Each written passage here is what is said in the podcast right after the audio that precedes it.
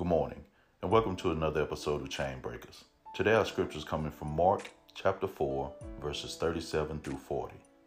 And a great windstorm arose, and the waves beat into the boat, so that it was already filling and sinking. But Jesus was in the stern asleep on a pillow. And they awoke Jesus and said to him, Teacher, do you not care that we are perishing? Then Jesus arose and rebuked the wind, and he said to the sea, Peace, be still. And the wind ceased, and the sea had a great calm. But he said to them, Why are you so fearful? How is it that you have no faith? You know, there's a valuable lesson being taught by Jesus on how to deal with a storm in your life. First off, Jesus never panicked despite how serious the situation appeared. Secondly, Jesus dealt directly with the cause of the storm instead of dealing with the results of it.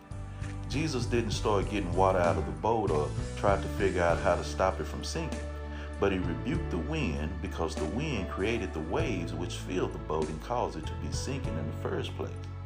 Now, if you focus on the effects instead of the cause, then the storm can quickly overtake you. Jesus stopped the wind, then he dealt with the effects from the wind when he said, Peace be still.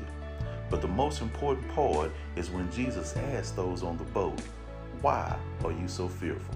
How is it that you have no faith?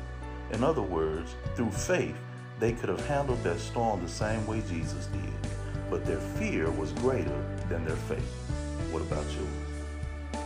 God bless you and have a great day.